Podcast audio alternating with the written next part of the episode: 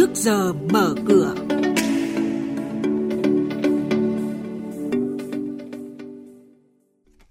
Thưa quý vị, thưa các bạn, những thông tin về phiên đấu giá 18% cổ phần VGC do Bộ Xây dựng tổ chức, chủ đầu tư Việt ENC quy động vốn trái phép, khách hàng mong lấy lại tiền và những diễn biến về thị trường bất động sản ở các tỉnh thành phía Nam có sự dịch chuyển lớn sẽ được chuyển đến quý vị và các bạn trong trước giờ mở cửa ngày hôm nay. Xin được mời biên tập viên Hà Nho.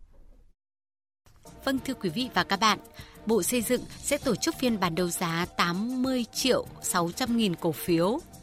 tương ứng gần 18% số cổ phần đang lưu hành của Tổng công ty Vigrasera mã chứng khoán VGC vào ngày 29 tháng 3 tới đây, với giá khởi điểm là 23.000 đồng một cổ phần. Nếu thành công thì tỷ lệ nắm giữ của Bộ Xây dựng tại VGC sẽ giảm xuống còn 36%. Dù cơ hội tham gia cuộc đấu giá dành cho tất cả các nhà đầu tư, nhưng với mức giá khởi điểm đang cao hơn thị giá, bên mua chắc chắn phải là những nhà đầu tư quan tâm và tin tưởng vào triển vọng của VGC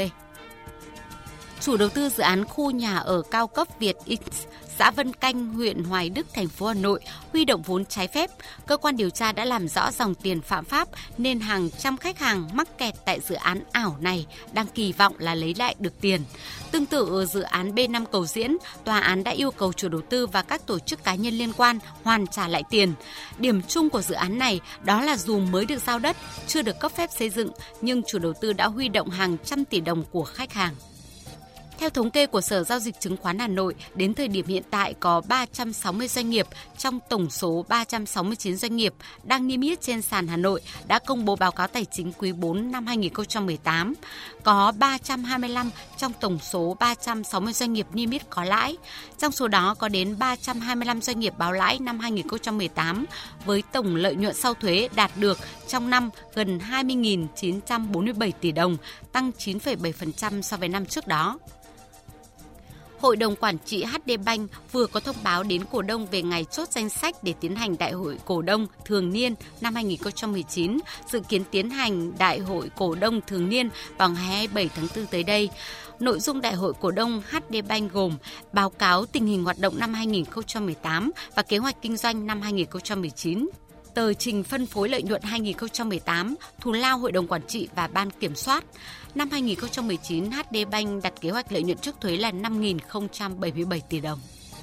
Thưa quý vị và các bạn, thông tin cuối cùng là diễn biến trên thị trường địa ốc phía Nam. Cụ thể, thị trường phía Nam đang xuất hiện nhiều diễn biến mới, trong khi thị trường thành phố Hồ Chí Minh còn khá yên ắng thì làn sóng công bố dự án mới đang ồ ạt đổ về các tỉnh miền Đông Nam Bộ, trong đó tâm điểm là Bà Rịa Vũng Tàu hay là một Phú Quốc Bình Thuận, dự báo một xu hướng đầu tư mới của thị trường địa ốc trong thời gian tới. Đặc thù của bất động sản các tỉnh khác với thành phố Hồ Chí Minh đó là không xuất phát từ nhu cầu ở thật của đại đa số người tiêu dùng mà phần lớn là xuất phát từ nhu cầu đầu tư, đặc biệt là đối với các bất động sản nghỉ dưỡng. Ông Trần Đạo Đức, Phó Tổng Giám đốc Tập đoàn Sell, chủ đầu tư nhiều dự án bất động sản nghỉ dưỡng lớn, phân tích.